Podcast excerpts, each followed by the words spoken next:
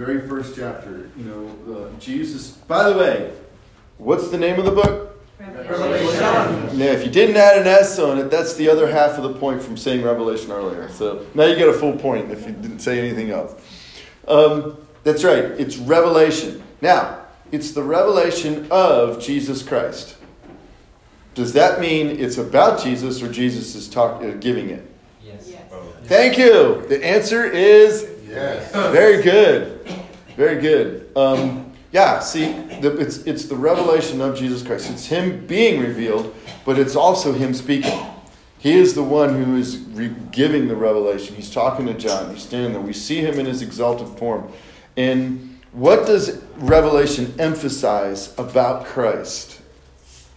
Ooh, it's a good one here. This one, coming That back. he is, well, it is going to Him coming back. that he is the Lord. The What- Messiah, yeah. He's the Messiah, but what, when you say the Lord, what do you mean? God. Yes, deity. It's an emphasis on his deity. Over and over in the book is an emphasis on his deity. Um, and we're going to see some of that tonight. In fact, it's going to come out in some really cool ways, should I get there. All right, so it is a very real letter to seven specific churches. Um, let's see if I. It's way back up there. Uh, I should have gone there first. I should have put the slide in. There we go. So here's John on this little island over here called Patmos. And there's these seven churches. Here's Ephesus, Smyrna. Um, those are the first two that we covered tonight. We're going to get to Pergamum. And I hope we get to uh, Thyatira. And then we'll follow up with the, the last three. Um, we won't get there tonight, I promise you that. Sardis, Philadelphia, and Laodicea over here. But these are all actual, real churches. Now, some people have used um, said that well, these are really talking about seven eras of the church. I've heard that taught before. I would submit to you that that's it, that's not the primary teaching. Um, that these what type of letters are they? Closed or open? You, because I gave you the choice as five points. If you'd have just come on, it was a multiple choice, not a fill in the blank. So um, yeah, these are open letters, meaning what? Meaning that not only are they specific to these churches and real things that they are actually dealing with, but they're also meant for other churches to read and other individuals to read. They're meant for us. It tells us in the very first chapter, it says, verse 1 Blessed is the one who reads aloud the words of this prophecy, and blessed are those who hear and keep what is written in it. It's given to us because we're supposed to look at these things, apply them to our lives. How does this apply to us? And how do we make this? How do we make? Um, how do we take the lessons that Jesus is teaching them and apply them to us, individually and corporately? All right. So we covered the first two churches, the first two letters, and Jesus is is using this pattern. He gives a um, he's speaking to uh, the angel of each church. and he says to the angel of now. Um, we talked about the angel. Is that what kind of angel is that?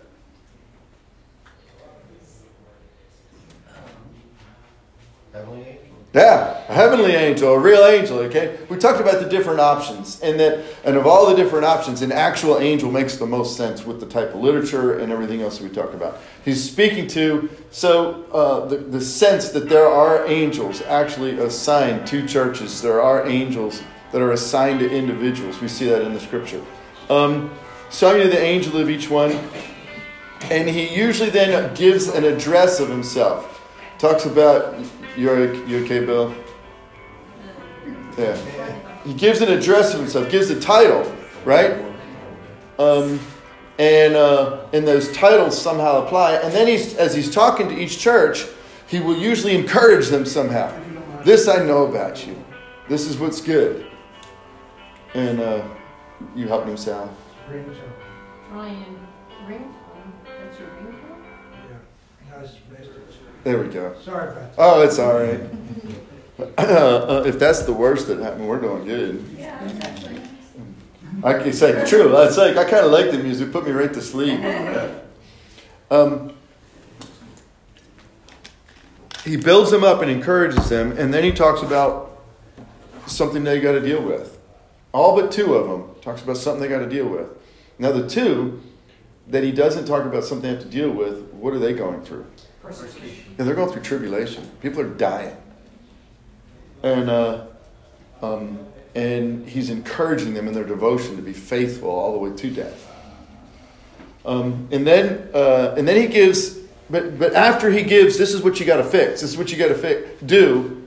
He gives a promise to those who do it, to those that conquer, to those that overcome. Here's a promise, and we find that those promises all relate to what?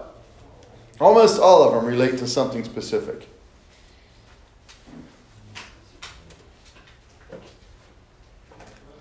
Ooh, this is a good one. Sorry, I'm going to give away 79 points if somebody can nail this. I was thinking about how he talks about the crowns that they'll get or something. Mm-hmm. Yep. Rewards now. Rewards. That's right. That's right. When and where do those rewards come into play? Judgment Day. Yeah, well, judgment day, but we're going to be more specific. After what? Death. After death. Yeah, well, it's actually after death and then something after that. In the new. The millennium Jerusalem. In the new Jerusalem, in the garden of, in the new Garden of Eden that's to come, they're all end time. They're eschatological. So if y'all hit around that, give yourself some points off that. Just pick how many you want. Um, yeah, they're all eschatological, and they refer to the garden. They refer to the Garden of Eden, which we see at the end of the book. We see the the culmination of God restoring everything He intended from the beginning, and that's the thing we need to keep in our mind. This was a thought I had yesterday. I was actually talking to my son. I didn't last 10 minutes. Um, I'll throw this out there and we'll jump in. Um, I was talking to my son uh, uh, on the phone last night, and I don't remember what we were talking about, but it just hit me. Um, we all know that the Lord's returning, right? Hey! We know the Lord's returning. Um, when's it going to happen? It's a trip tomorrow. Yeah. Woo! How many points? How many points? When the, when the Father says, Yeah. so when the Father says, do y'all hear that? When the Father says. So let me ask this question. This was huge because I never. It, it's not that I couldn't have said this before, but it hit me in a very unique and profound way, and it may mean nothing to you when you hear it, but it had impact on me. When the Father says, what's the Father waiting for? The Right now. Uh, what's the right time? I don't think you just have to wait for the right time. He's, he's, he's waiting for Wait, on this. all the people supposed to come to Christ. Okay. Well, martyrs. All right. The fu- yeah, the fullness of that. All right. it says until uh, Israel declares, blessed be. That's right. Jesus said that. but When when when you Jerusalem declare, "Blessed is he who comes in the name of the Lord," that's when you'll see me again. Oh, Hashem, yeah. Yeah. Hashem Yeshua. Mm-hmm. That's right. All right. So here's the short answer of all these. That puts all these together. When God's done. Now, what's it take for God to finish? Us. To what? Takes us. Exactly. We need to finish. When we when we have done what He wants us to do, then He's done. When we've really finalized. Do you catch that? Do you catch this? Yeah. Because Peter says this. Peter actually says, Second Peter, look it up. He says, you can actually speed up the day when Jesus returns. He says, you can hasten it. It's in Second Peter. Look it up later. Write it down and check me. You can hasten it. It's in Second Peter chapter 3. So I got to turn that real fast. And so people are looking at me like, no, he didn't say that. Yes, he did. Verse uh, 12. I'll start in 11. Since all these things are thus to be dissolved, what sort of people ought you to be in lives of holiness and godliness? Waiting for and, catch this, hastening the coming of the day of God. The way we live, carrying out the plan of God, will speed up the time Christ comes back. The Father's not waiting for an arbitrary day. It's not something He's like, okay, I'm done. He literally has a plan, and when He's done, that's when Jesus comes, and we literally are living on this earth with Jesus in complete kingdom of righteousness. I mean, can you imagine living, you know, right here, living right here? You know, I don't know where we're going to end up living, but say we're right here in Kingwood. Living right here in Kingwood in complete righteousness. sign? What's that take? It takes us saying, Father, what is it that you need done today? What do you need done today? And as soon as we have all the days we've done that, then Jesus comes back. It's that simple. It's like it's like this. this is a perfect example.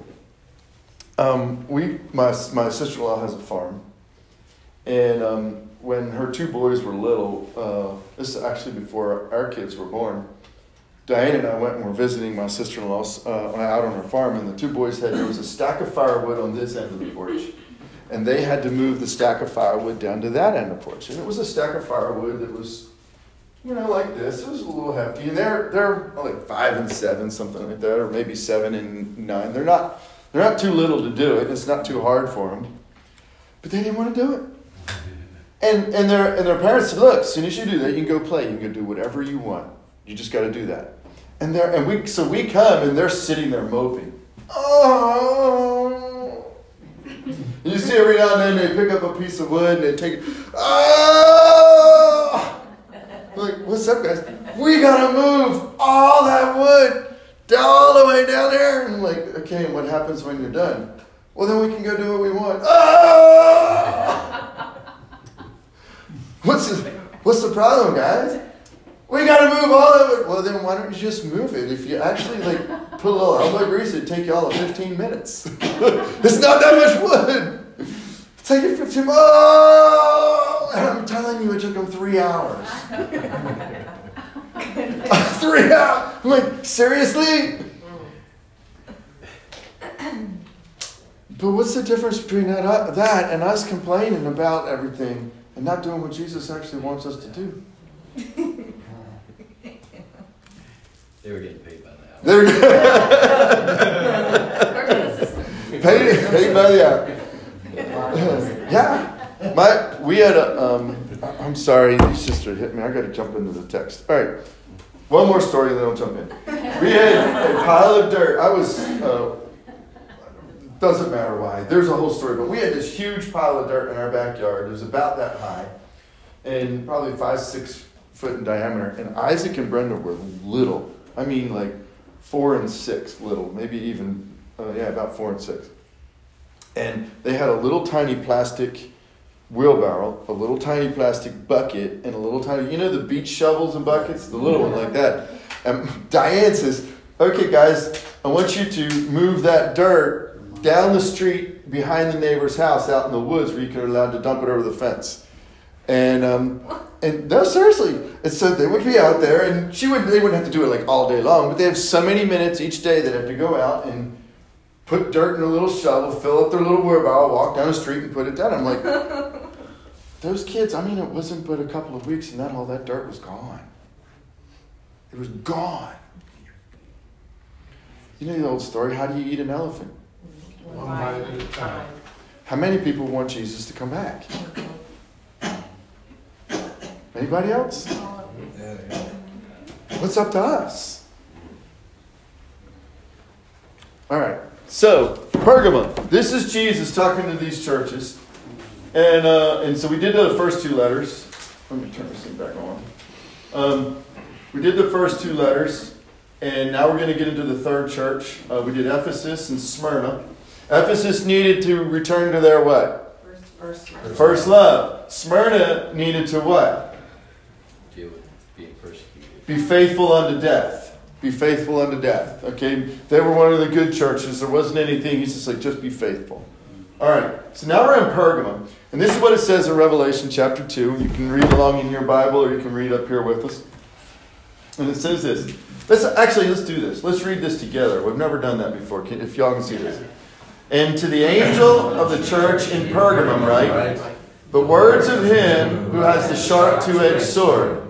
I know where you dwell, where Satan's throne is. Yet you hold fast my name, and you did not deny my faith, even the days of Antipas, my faithful witness, who was killed among you, where Satan dwells. But I have a few things against you.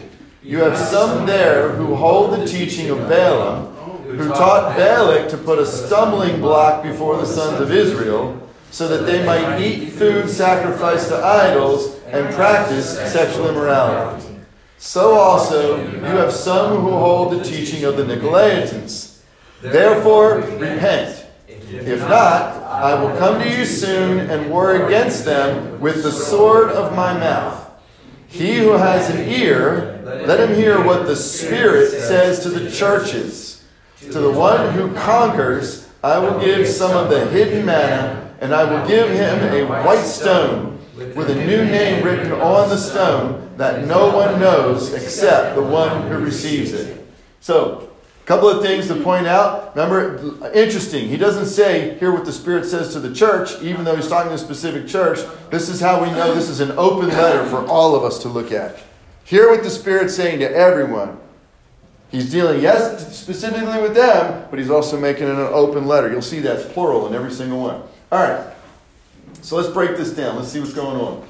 Pergamum was a very large, uh, long, prosperous city, and it had taken the lead in assisting Rome in defeating other kings of the east. So it was a big Roman outpost. Um, Jesus is revealed here as he said, I will come and, and kill them with the sword, make war with the sword of my mouth. He's revealed as one with a sword. Now, now we know he just talked about Antipas, my, favorite, my, my servant who was killed.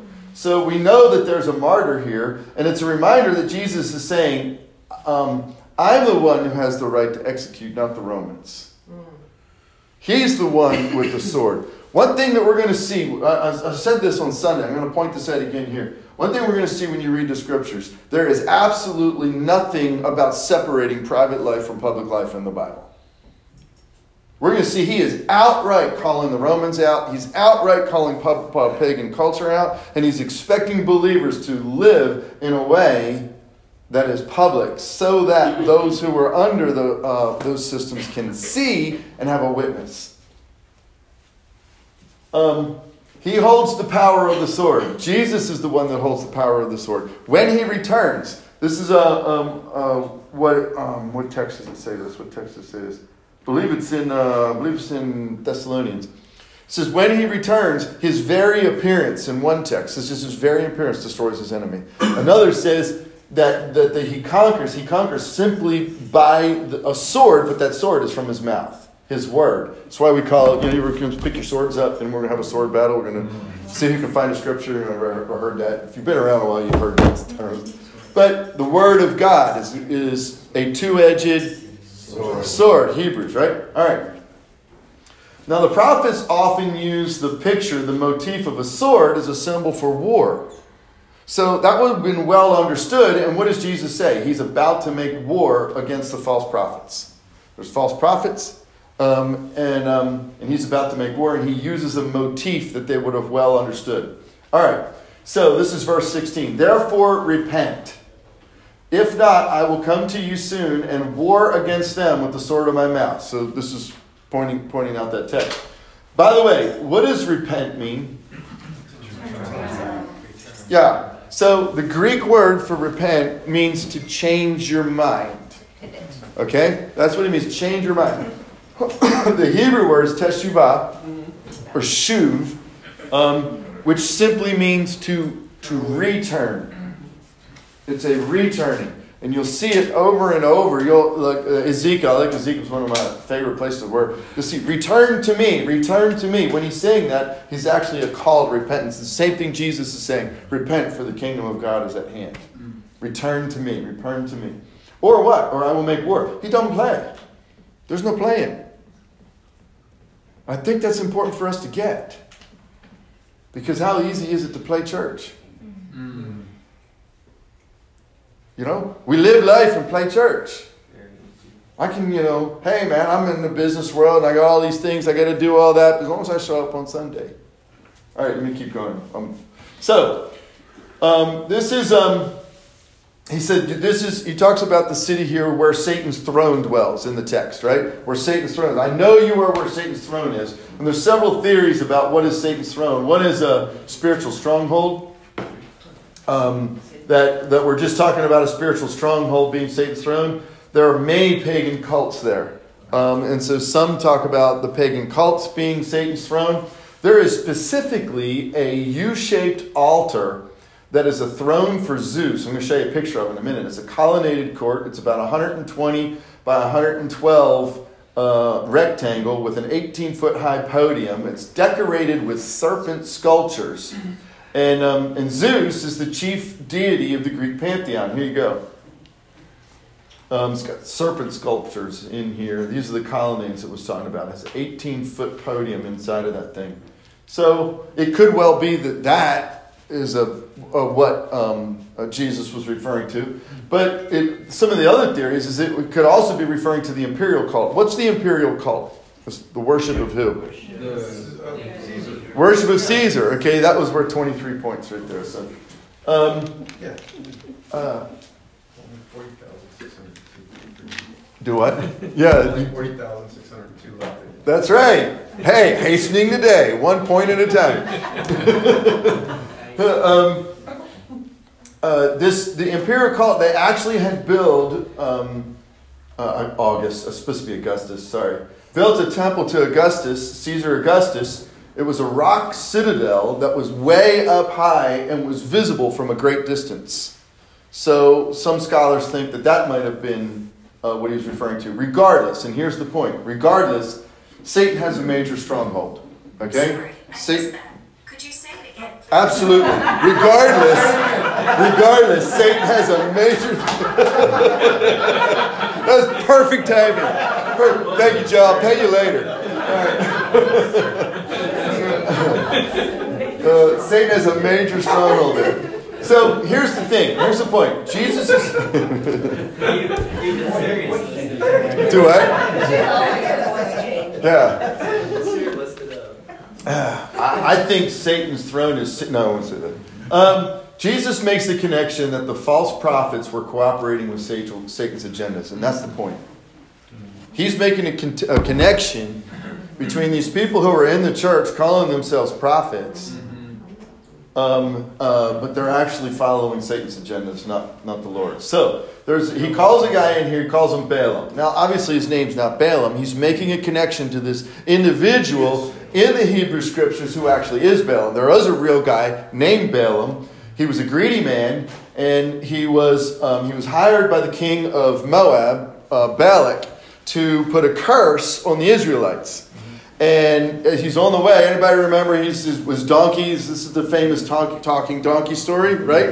No, I don't. You don't know the story? Okay, perfect. I was waiting for one person who didn't know it. This is awesome. So here's um, Balaam. And this is a, to me, it's a very sad story because Balaam, uh, he was a pagan prophet, but he called on Yahweh. He called on Yahweh. There were people who knew of and worshiped Yahweh outside of Israel. I don't know how many people knew that. There were people who knew of and worshiped Yahweh outside of Israel. Okay? Abraham had many children. Only one, Isaac, led to the Israelites. But he had several other children. Ishmael being one, and then his second wife after Sarah died, Keturah, had several children there. So there were many people who knew about Yahweh. And so here's Balaam, and he um, and so Balak comes to him and says, Dude, I'm going to make you rich. Just come and curse these people because I know we can't face them on the battlefield. They're killing people. We've been, I mean, look, they did to, to, to Egypt. They destroyed Egypt. All right, we can't face that. So Balaam, uh, Balaam says, Well, I'll ask Yahweh. He says, Yahweh says, No, I can't do that. And he says, Well, he send more people. Look how much he's and and he, and so Balaam goes back to Yahweh, please let me go, please. And Yahweh says, Go, but you're only allowed to say what I'm about to say. Balaam gets it in his head that he's going to say what he wants to say because he wants the money. He's riding on his donkey and he's heading down the way, and it's on this narrow path, and this donkey brushes him up against uh, this wall, and Balaam starts beating the smack out of this donkey, and this donkey stops and won't let him go forward. Balaam's beating the smack out of this donkey. Do what? I'm sorry. And um, and finally, the donkey turns around and says, "Why in the world are you beating me?" donkey actually says this. Now, it's amazing enough that the donkey says this. It's more amazing to me that Balaam talks back. like he talks to his donkey all the time in a conversation. Maybe that should tell us something about. But anyway, so he talks back. He says, you know, he says, when have I ever led you wrong? When have I ever been a bad donkey? Says, and then all of a sudden, um, the angel of Yahweh appears before him and says, That donkey just saved your life. I was about to take your life. He says, Now, I told you, you only say what Yahweh says when you go, go to the Moabites. He says, All right, I'll only say what Yahweh says. So he shows up and he gets into the, this, um, uh, you know, goes through his incantation and, uh, um, and he prophesies, and he prophesies good over Israel. And Balak's like, What did you do? I wanted you to curse him. He says, Well, I go over here. Maybe Yahweh let me curse him from over here. So he gets into his, you know, goes through his prophetic dance and he prophesies again. He prophesies good over, over Israel. And, um, and Balak's like, we pay, we're going to pay you all this money and you're going to keep blessing them? You're not getting any money if you don't curse them. So he takes one more time. Let me do this one more time. And this time, he, he, he, he just goes straight into a, a prophetic, and it's an absolutely amazing, beautiful prophetic um, uh, uh, blessing he gives over Israel. It's actually messianic. It talks about the star of the Messiah coming later uh, in this prophecy. And um, it's really beautiful. Uh, and Balak's like, I had it. I'm done. And that's where you kind of end the story with Balaam. But we learn later that Balaam and Balak had this conversation because Balaam still wants the money. He's a greedy guy. Now, this is what's so sad to me. Three times he prophesied from Yahweh amazing things that are in Scripture that have come to pass about Israel. Three times God used him powerfully. Your gifting has nothing to do with your character. Your gifting has nothing to do with your. So often we exalt somebody because look at all the gifting that person has. And the sad thing is, is he's actually known as one of the evil people of Scripture. Because what he did was this. He said, look, if you want to defeat Israel, you're not going to defeat them by cursing. You're not going to defeat them by fighting. You're going to defeat them by getting them to, to be unfaithful to their own God. That's you're going to do it. So what Moab does, Moab, they, they, go, they go to, uh, they go, all their women, they call all the women. We need a ladies' meeting. They have a ladies' meeting in Moab.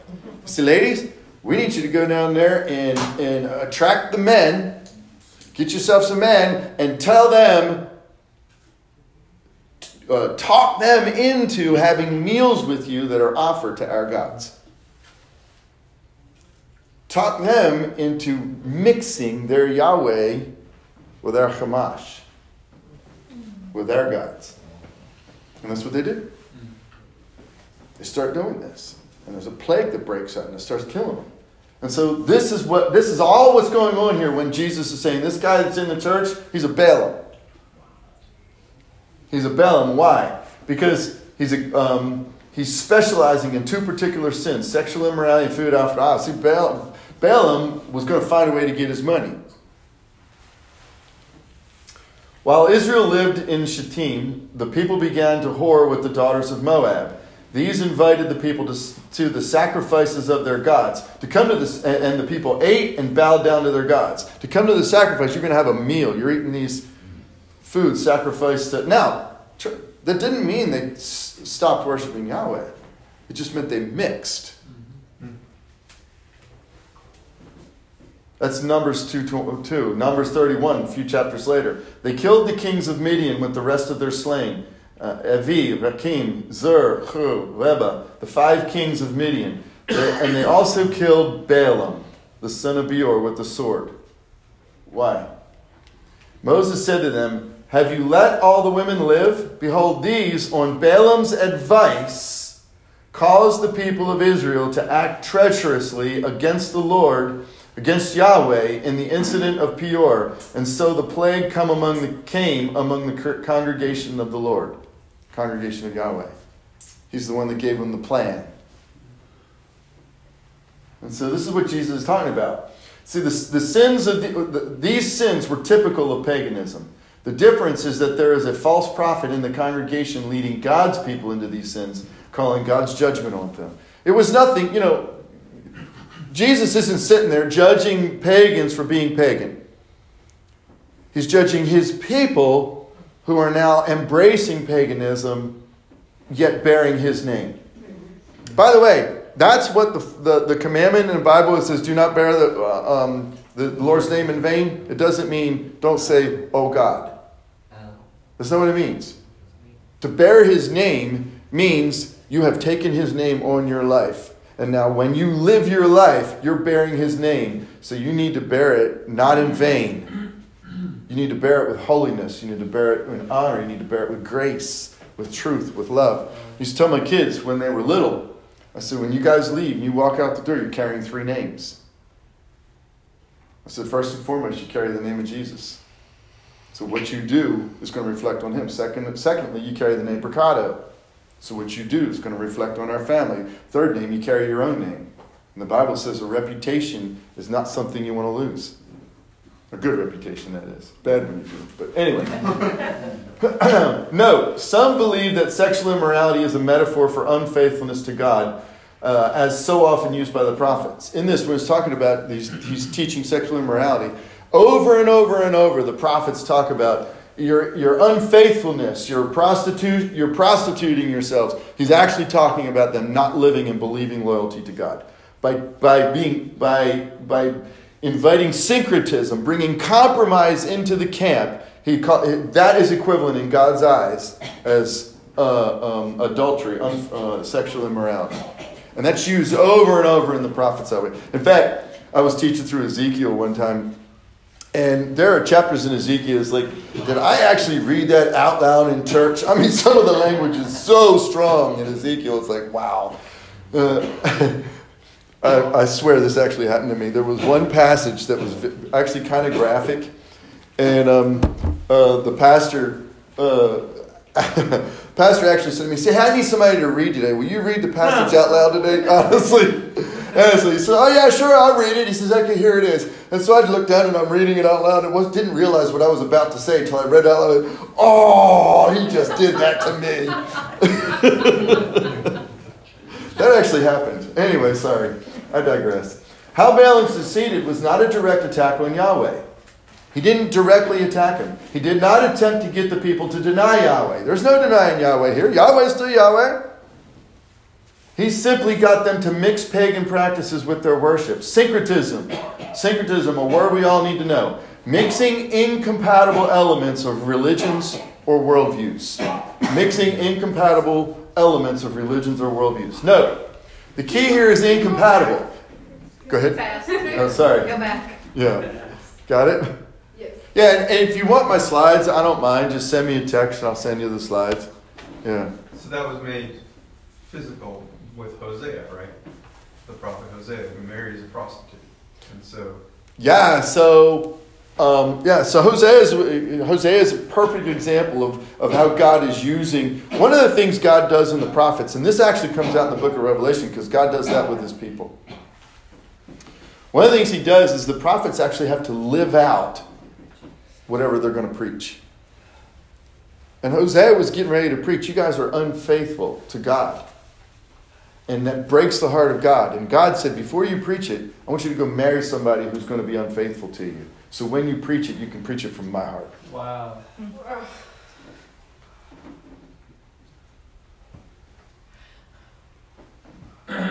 Jesus doesn't play. But this is encouraging. Why? Because when we do that, he comes back sooner.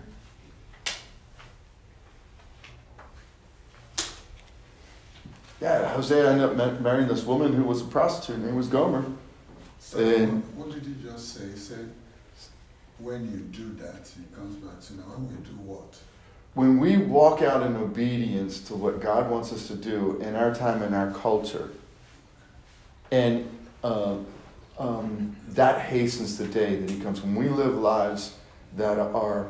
Uh, um, now, I don't, I don't want to change the word obedience because we all hear it the wrong way. I want to hear. I want to change it to this: when we live in believing loyalty, when we live in faithfulness to Him, believing loyalty. That's what he's called. The word faith, that's what it actually means. In Greek, it's pistis. In Hebrew, it's aman or imunah. Um, and it actually means faithfulness or believing loyalty. It doesn't mean, I, you know, I, my doctrinal statement, okay, my cognitive set of beliefs, faith. It means I'm living in a way that demonstrates what I actually truly believe. That's what it means. All right. So syncretism is to mix that, to mix that with incompatible elements. Now that's very key to say incompatible. Why? And so, what are some incompatible elements we've seen in our world? One, ancestor veneration in certain cultures. Uh, mixing pre Christian deities, uh, you see in certain places in Latin America. Using traditional healers, you see in, in different places in Africa. Uh, I know um, one of the issues in Kenya they, they were talking about is that the people would go um, uh, to one witch doctor who would put a curse on somebody, another one who would take them off, and then go to church to make sure they had all their bases covered. Okay? Now, I, I say all that, but let's talk about us holding atheistic, materialistic, and or secular values and suppositions in the West while calling yourself a believer, i.e., anti-supernaturalism, uh, privatizing religion in society, religion for show, empty of relationship with God, using horoscopes and psychic hotlines.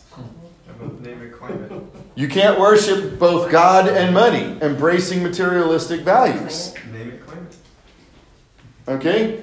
Um, so, my point is beware lest we judge those in Pergamum for their blindness to a cultural buy in while ignoring our own cultural buy ins. Yes, amen.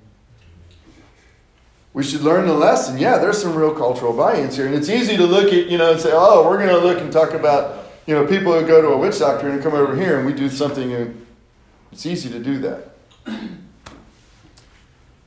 How would we handle it if all of our meat in the marketplace or any major public event was first dedicated to an idol? This is going to come up when we deal with the next church as well. All your meat, you're going to go to the marketplace, and all the meat sold there was first sacrificed to Zeus. So get you some Zeus burgers. You got. We gave that up. Yeah, I know. And I did the wrong person. Man. Uh, okay, get you a, deer, a venison burger. I know. no, really. No, we're hitting Matt now. Would we say, oh, we know that those gods are not real. I don't worship those gods in order to justify our eating the only meat available? How many people have ever checked the package of meat and seen if it's halal, halal meat? Allow.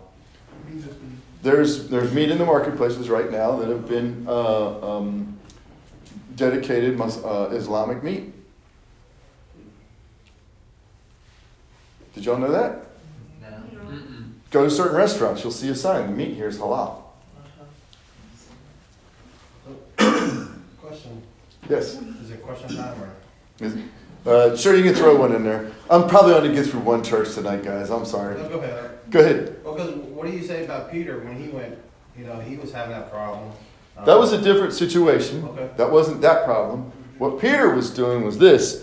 So, um, you, you got to understand the cultural eccentricities of the time. Gentiles were unclean people to Jews. Jews, they were, they were, you know, okay, I know you're a Christian, but you're not quite Jewish. And so therefore, now now, this actually came out of from a good place. Why? Um, uh, so going to read through Leviticus and you read all these laws about clean and unclean, clean and unclean. All right, I'll tell you, if you think that's God's laws on sanitary, pre pre science understanding of sanitary, you've got it completely wrong. It had nothing to do with sanitary. Okay, I've actually heard people say that. Well, you know, God in the Bible had ways that you know that we know about germs, and He just did this. It has nothing to do with that. It has everything to do with something called ritual purity. And it, it has to do with this. This world, how many know that this world is tainted by sin and death? Sin and death is what you have in this world. All right. So, the more that we come in contact with sin and death, and then want to enter into a holy place like a temple or a tabernacle, we are physically impure. We are in contact with death. You cannot bring death into life. What will happen? Well, look at what happened in Nadab and Abihu, the two sons of the high priest Aaron when they brought something unclean into the tabernacle. They were killed. Okay, they were struck down. And it wasn't necessarily a sin, it was something wrong. Okay? So this was a big deal, ritual uncleanness. Well, in Israel, by the time you get to the first century, they had gone through these cycles of exile, you know, sinning and judgment and going away, and they come back. Well, that, ritual cleanness became a big thing by the time, it, during the Second Temple period, from the, the time the end of exile to the time when Jesus is walking. And that became a big thing, and they overemphasized ritual purity. They overemphasized it to the fact that they actually add some practices about ritual purity that actually aren't in the Bible. Um, well, part of that is a lot of Gentiles, you know, they used to like bury their dead in their houses, or they would come contact. The, the most ritually unclean you could be is coming into contact with a dead person. That's the most ritually unclean you could be. Okay? Um, and so they would, you know, pagans, they didn't have these rituals, same type, but they had ritual cleansing laws. They were different, and having the contact with the dead was something that would have been regular. And so pagans were seen, Gentiles were seen as just unclean. You don't come in contact with them. So much so, it was considered unlawful to even go in their house and eat. It was considered unlawful. Even if they were eating clean food, it was unlawful for you to go into their house because you're putting yourself in what, what could potentially be a highly ritually unclean position. Now, it's important to understand being ritually unclean is not a sin necessarily. There's a lot of very natural, normal things that happen in life that make you ritually unclean. Menstruation. Yeah. Any kind of bodily fluids made you ritually unclean. Any kind. Okay? So, by the time Peter, you know, remember the story with Peter and Cornelius? Cornelius sees an angel, sends Peter, sends people to get Peter. Peter comes, and, and God tells Peter ahead of time before it even happens. Listen, you guys, uh, you need to know that um, uh, uh, Peter, you need to know I'm telling you to go, so it doesn't matter who shows up at your door. I've sent them to you. Go, and I'll tell you what to do when you go there. So Peter's like being set up. He doesn't know when to show up. He know what happened. Next thing you know, a whole bunch of Gentiles set up and said, "Hey, you got to come talk to our boss." And so he goes. He walks in the house and he tells them, "Y'all know it's illegal for me to be in here. There is not a law in the Bible that says you can't be in there. This was a cultural thing that had made its way into the religious practices of Second Temple Judaism." There's not a law in the Bible says they couldn't go there. But it's become a cultural prejudice. All right? So, um, uh, how do we get on this? Why did y'all ask me that? Somebody asked me that. I asked that. Peter. So, Peter, the whole thing was going on with Peter. So, Peter comes to Galatia, and uh, before, um, while he's there, he's sitting down and he's having table fellowship with these believers who come from, from the Gentile world. And they're fellowshipping, and they're like, oh, isn't this awesome? This is great. Well, a whole contingent uh, of believers show up, messianic believers show up from Jerusalem, and there's this cultural tension. You know, look, these are real people. These are real people. Just because they were saved didn't mean they had dealt with everything that needed to dealt with. Some like sound like some other people we know, like us. Anyway, they're struggling with things too, figuring this out. Well, Peter steps away from eating with them and, and separates himself so that he doesn't look bad to these guys over here. And that's what Paul calls him out for. But Paul calls him out. That's what's in Galatians. Do what? That's happening where somewhere else. When he was, when he went to go to that guy's house and eat, that was two separate events. It wasn't one all, all at one time. This, you're, you're, I'm specifically referring to Galatians when Paul calls him out. Why he calls him out? He calls him out because he would eat with them when the, when the Jews from James and uh, um, Jerusalem weren't there, but when they came, he wouldn't eat with them, and it has to do with the cultural prejudice, not with the food itself. Uh, Are, is he talking about the sheet that came Yeah. down and told? Are you talking about the eat all- sheet? No, Dream.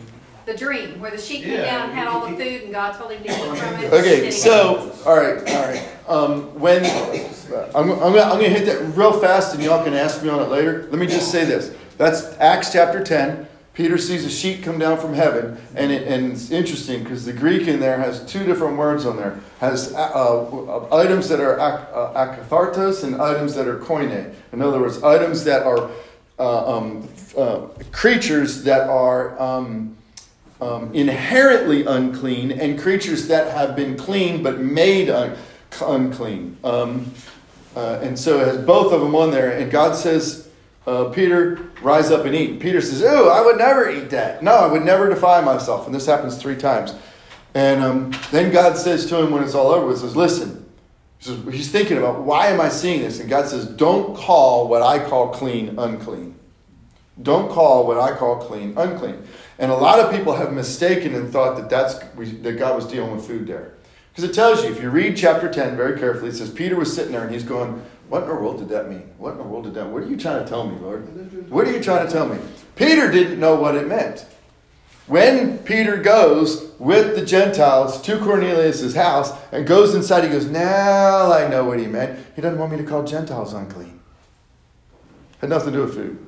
He used food as a metaphor to get him to see his cultural prejudices. That's what that passage has to do with. It has nothing to do with food whatsoever. And it's in the text. You can read it. If you, if you know that, go back and read the text and you'll see it. So you think while they was there, they didn't have no food? Um, okay, he would not have. He so chances are, while he was there, Cornelius was a God-fearer. He would not have brought unkosher food into the house. It seemed like there was a couple places though when Paul though was like, Got on to Peter. well, no, and was saying like, when I'm with the Gentiles, I'll eat whatever they're eating. I don't care. Okay, But the this is interesting that we're going down this road because this has nothing to do with what's going on over here. People and their food and their. Okay, let me. I'm going to. Yeah, it's dinner time. Um, hang on, let me. Let me go here. Um, so, uh, if you go back and you look at the text where Paul talks about food, um, it's interesting. He never actually ch- says anything about the food laws being abrogated. Okay? And you have to actually look at the Greek and a lot of it to get it. All right? It's, there's two key words. We, we call them both unclean.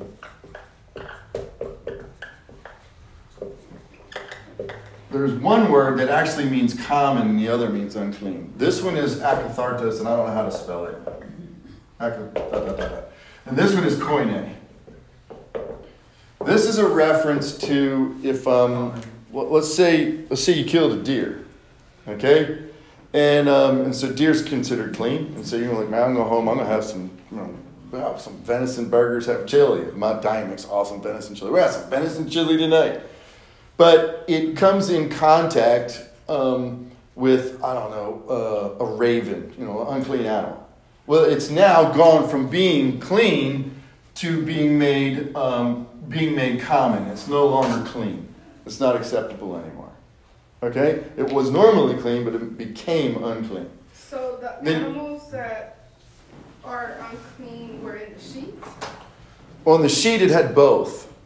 It had both, and the language shows both there. Okay? So this is just, we're just trying to understand ritual, uh, Jewish ritual laws. I want to say this up front. This has absolutely nothing to do with understanding. Well, there is one little piece that has to do with it. But what he's talking about here is food sacrifice to idols, and that's different. And we'll touch on that in just a second. Actually, that's um, then there are other types of, of food, or not food, other types of animals that were intrinsically unclean and would have never been considered food to begin with. You know, probably our favorite one is pigs, right? Pork. Um, that would have never been considered food. It, just wouldn't have been. It wouldn't have been on the menu. So it's not a food item to begin with. And now this, if you're if you're Jewish and you're following ritual kosher laws, this is going to be a thing for you. This is what you're not going to eat, and this is what you're going to eat. Um, the issue we have here is different. Let's say I, uh, I killed a deer, but after I killed a deer, I took it to my temple and I offered it to Zeus. By me offering it to Zeus, it just became unclean. And Paul's very clear about this. He says, look, it's not that if we eat it that somehow we are doing something internally and like we're going to. It's not that. It's that by partaking of it, what we are doing is giving a witness to others that we acknowledge their gods. So halal meat is more than cultural? Halal meat's been dedicated. I didn't know that. By Yeah. a priest. That is the culture. Uh, in a mom or Where something like that. Yeah. How do you tell, if you was in a Roman, Do what? how do you know where the fruit is? It didn't come from the Safeway. I've eaten halal meat. I mean, when they got the meat, right? Yeah, and so this became, an, you're talking about back then in Second Yeah. Temple? This became an issue. Paul talks about this in Romans 14, this very issue. In Romans 14, he says, Some people eat vegetables, some people eat meat. You know what the rule was? It's very simple. We all know this rule, especially if you were in the military 20 years ago. Don't ask, don't tell. That is, that's the rule. That's what Paul says. Don't ask, don't tell. If nobody tells you, you're good enough. If somebody says, hey man, we're going to have some Apollo meat today, say, not me. Yeah, 'cause Yeah, you never never know what you done can that. get around here. Okay, but but if you go to the marketplace and there's no sign that says Apollo meat, it just says cow, eat away. But there were some people who said that's not good enough for me. I need to know, and if I don't know, I'm not going to eat. And what Paul says is this. This is very very important to get because this applies to all of us. Paul says some of you aren't going to be comfortable because you know the person selling it and you know they probably brought that straight from Diana's temple. And so you're going to say, I'm not, don't ask, don't tell, it's not a good enough standard for me. I will violate my conscience if I eat that. Then don't eat it. but there are other people who are going to say, you know, sometimes they go to Diana, sometimes they don't. As long as I am not demonstrating to the person who's giving it to me an honor to a pagan god, then I'm okay. That's what's going on in Romans 14. That's what's going on in uh, Corinthians. That's actually what's going on in Daniel. When Daniel and his three friends said they're going to, we're going to eat vegetables for so many days, because all the meat that they would have gotten from the, the Babylonians would have been meat that was dedicated. So it's like, look, we're not going to defile ourselves with meat dedicated to idols. By the way, the one prohibition given to Gentiles about food is not eating, well, there's a couple. One is not eating meat that's been strangled, that has the blood in it. So, blood, not eating blood, is, is, a, is a prohibition to Gentiles. And number two, um, eating meat sacrificed to idols. Those are two prohibitions on food um, given to Gentiles. So in the new earth, though, we won't eat any meat. I don't know. Perhaps. Probably not. Probably not. Uh, because, and I'll, tell you, you get Isaiah, right? You get passage like Isaiah where you see the wolf lying down with the lamb. You know, you return to this to Eden place. In Eden, you know, go to the first chapter of Genesis. Uh, it says, "I've given you all the plants of the earth for food," and it was only food for for humans, also food for the animals. And there's an argument that's been made that animals didn't even eat each other till after the flood, not even after the fall, but after the flood. There's an argument that said that people really didn't eat meat until then. But they still used animals as a, as a means for corbaning to God, drawing near to God. We were just talking about this, my coworkers and I, we were talking about how humans, like, this probably has nothing to do with, like, the Bible, but humans weren't, like, their teeth weren't designed to actually uh, pull meat.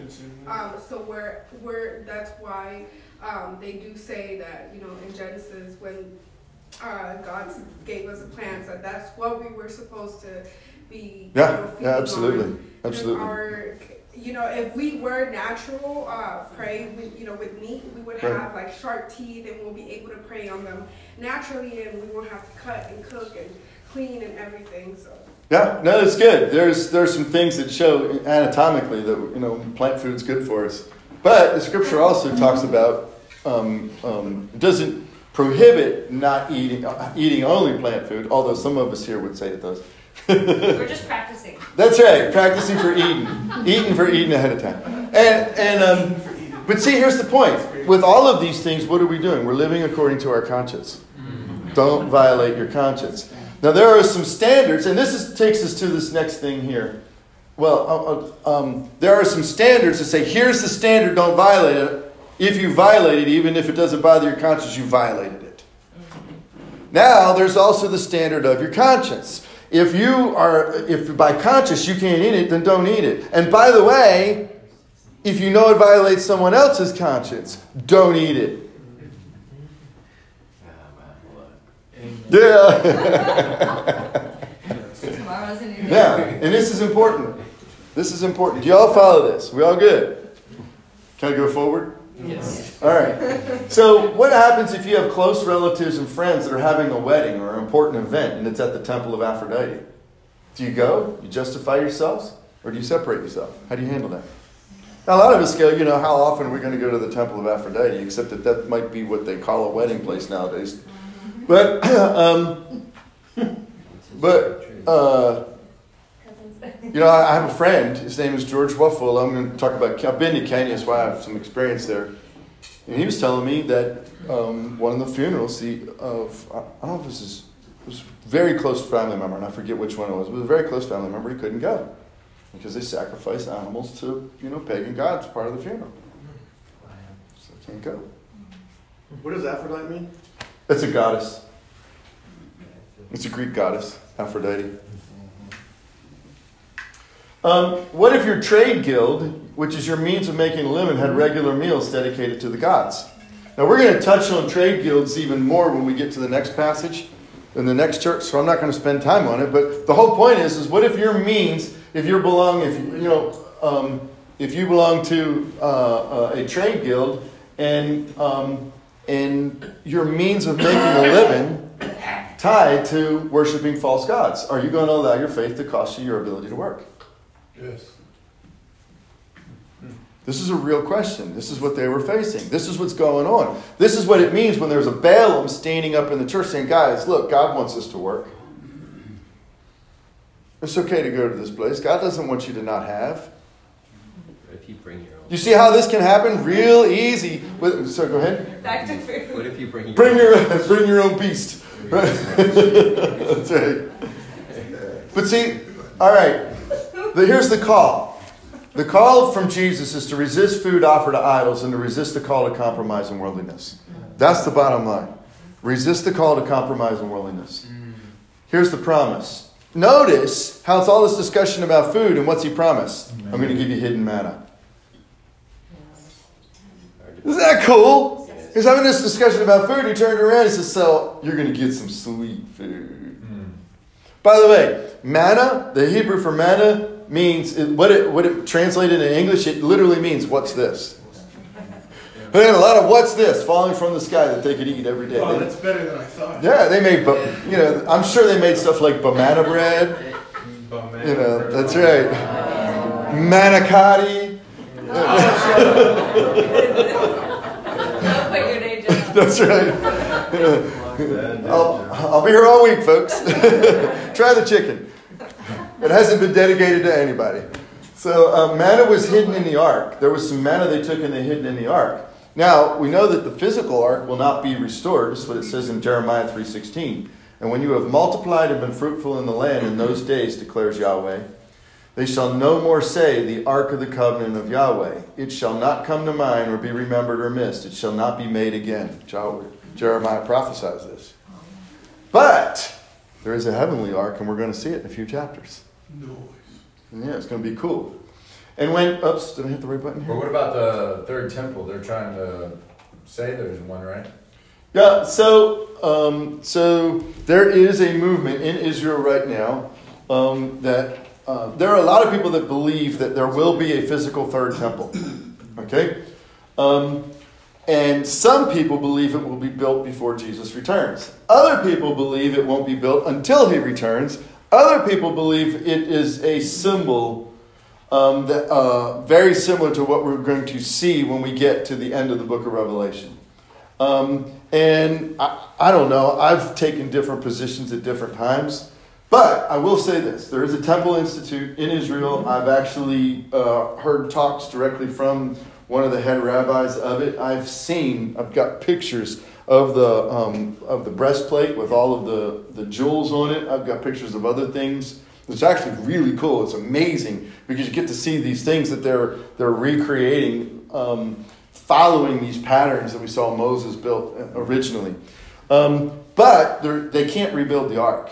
There's only one ark. They can't rebuild the ark. And there's some talk that they know where the ark is, but no one's ever seen it. And then you know, I, I actually heard him say it was it was where Hezekiah left it when when they were being trampled by the Assyrians, um, and they know where that location is. So, but Jeremiah said it won't be restored. We do know there is a heavenly ark, and we're going to see it in a couple of um, uh, we're going to see it in a couple of chapters here. When God's temple in heaven was open, this is from Revelation 11 19, and the ark of his covenant was seen within his temple there were flashes of lightning, rumblings, pearls of thunder, an earthquake, and a heavy hail.